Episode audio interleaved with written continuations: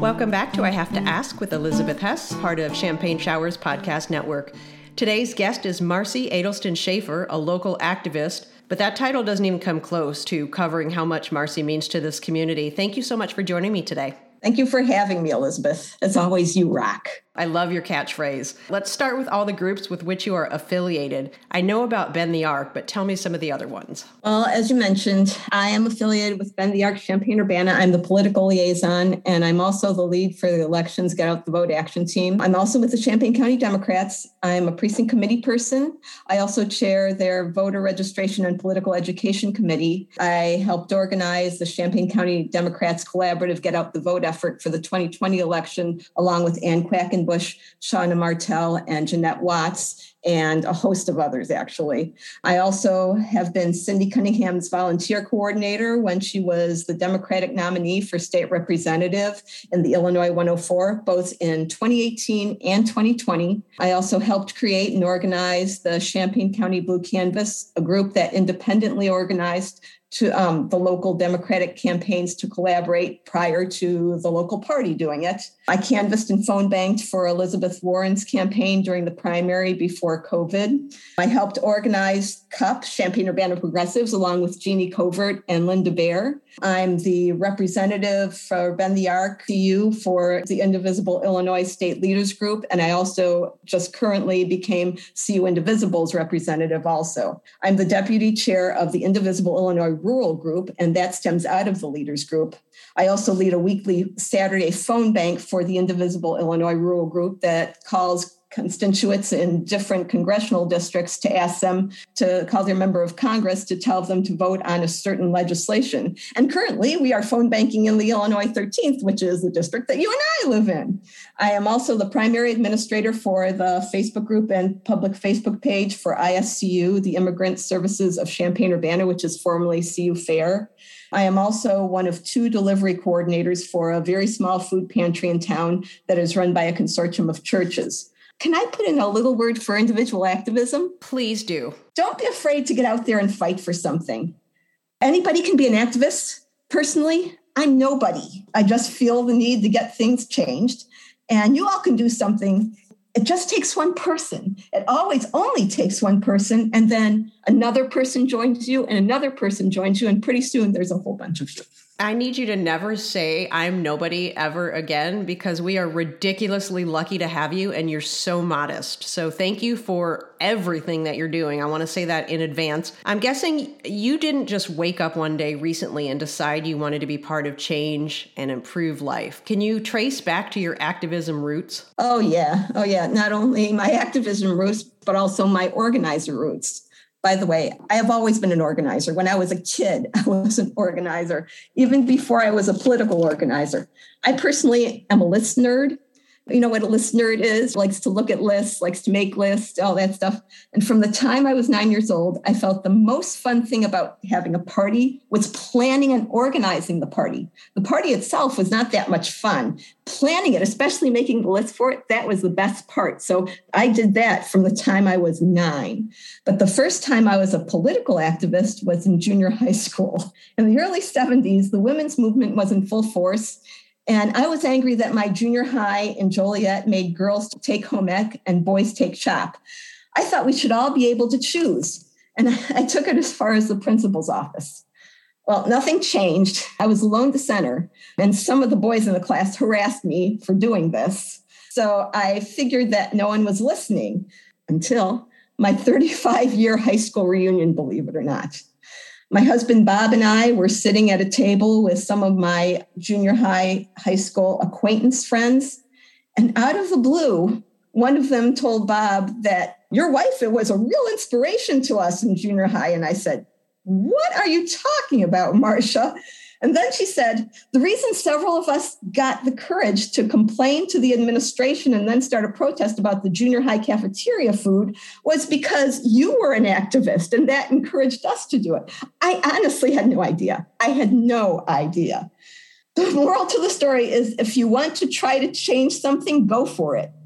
You may not be successful, but you may inspire others along the way and not even know it. By the way, the women's movement helped pave the way for people like our daughter, Tracy, to become an environmental chemist. She is Dr. Tracy Schaefer, PhD. Take that, Wall Street Journal editorial board. Ha ha. But anyway, fast forward, I was a U of I student. During that time, in 1980, President Carter restarted draft registration. I was worried, as were many others, that the draft would soon follow.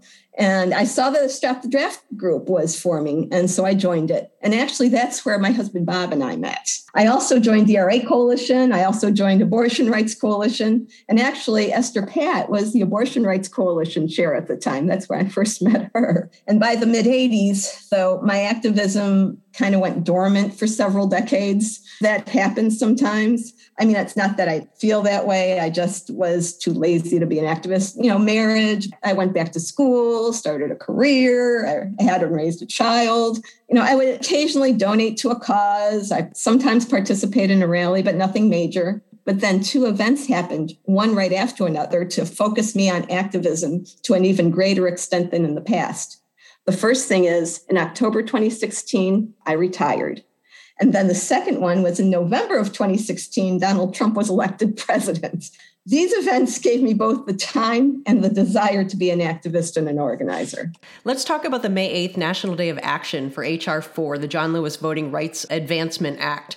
What is being done here locally as part of that? There are several groups involved in planning the local event. So far, the local chapters of these groups that are involved are Bend the Arc Champaign Urbana, also the local NAACP, Delta Sigma Theta, League of Women Voters, and Moms Demand Action. We are planning votercades, which are actually motorcades. The vehicles will drive through town with signs and banners and decorations touting HR4 and the John Lewis Voting Rights Advancement Act, as well as HR1S1, the For the People Act. Everyone will be congregating in the parking lot of Country Fair Shopping Center by 1 p.m. For those who have bullhorns, if you could bring those, we would really appreciate as many as possible. We would also like tech savvy tweeters, Instagrammers, Facebook live streamers to show up because we could really use those skills. We will then have vehicles going slowly to different routes so that as many people in town will be able to see the vehicles. Our final destination will be the parking lot at Lincoln Square Mall in Urbana. That is where we will all listen to speakers, We'll have a voter registration table and we will take advantage of food trucks being there and just have a great time. If you are a little hesitant to be around others, you can participate in your vehicle. You don't have to get out. If you have friends that don't have vehicles, you can carpool as long as everyone's been fully vaccinated in the car, you and the other people. Please wear a mask and social distance. Even if you have been vaccinated, others may not have been. This was all initiated because voter rights are under attack right now. What can we personally do to make elections available and fair to all? In Illinois, first of all, we have been lucky to have the state legislature and governor that we have. In the past year or so, they have passed several laws to encourage voting. For example, made drop boxes permanent, expanded early voting, vote by mail, to name a few. In other states, they are not so lucky. The legislature saw what an incredible turnout they had in 2020. And what did they decide? Let's not let that happen again. So instead, some states like Georgia and Iowa have already passed restrictive voter suppression laws, and other states are working on them. Stacey Abrams has called this the new Jim Crow. Now, first, in Illinois, we can push our US reps to vote for H.R. 4, the John Lewis Voting Rights Advancement Act.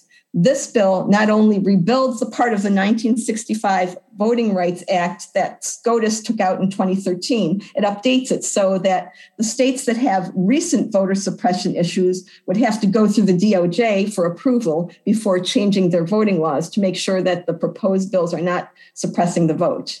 The second thing you can do is a bigger hurdle. Democrats in Congress are for all these bills for the most part. The Republicans, by and large, are not. I don't know why, but the US House is under Democratic control now and only needs an up or down majority vote. But the US Senate is a different story.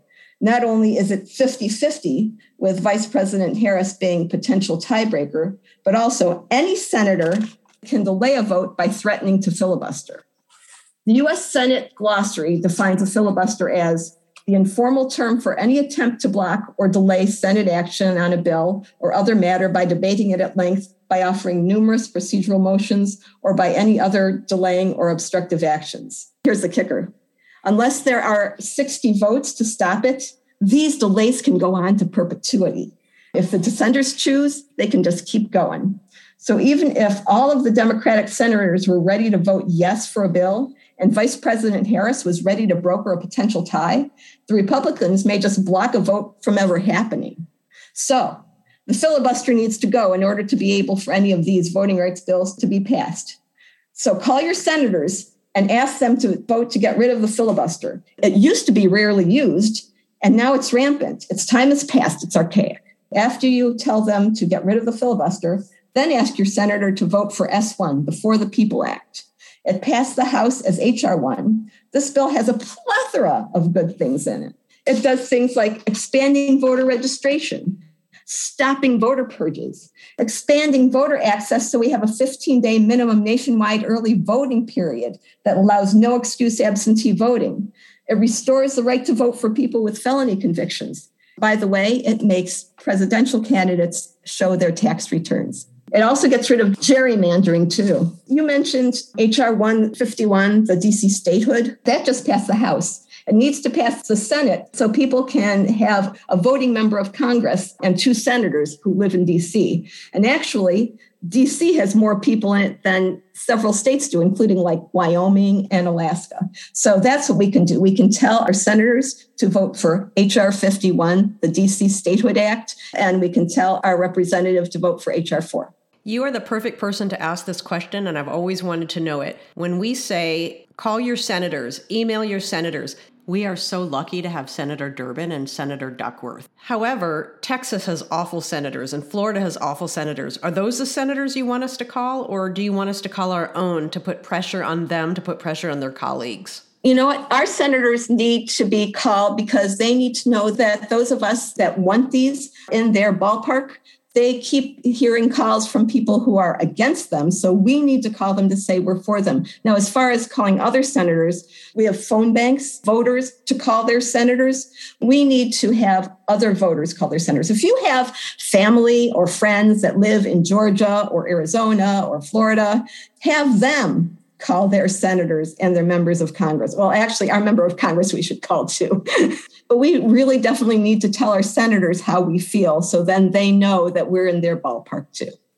You have your fingerprints on a lot of the local groups that are part of this local action initiated by Bend the Arc, the NAACP, League of Women's Voters, Moms Demand Action, Delta Sigma Theta. You mentioned those. Who else personally should we be talking about and thanking in this effort locally? There's individuals from those groups that are working on this. Stacy Gloss and I are the at-large organizers, but Minnie Pearson, Benjamin Beaupre, Diane and Rob Orr, Terry Marr, Jeannie Covert, Marcy Goldstein, Jen Roth, Cindy Cunningham, Peggy Sachs, Kim Roberson, Gail Hudson Hankins, Jenny Putman, Ann Prisland, Karen Fresco, and Sarah Tully so far have all been working on this. Let's talk about the motorcade again. May 8th, it's from 1 to 3. What is the ultimate goal of getting people together for this? We want to protect voters' rights.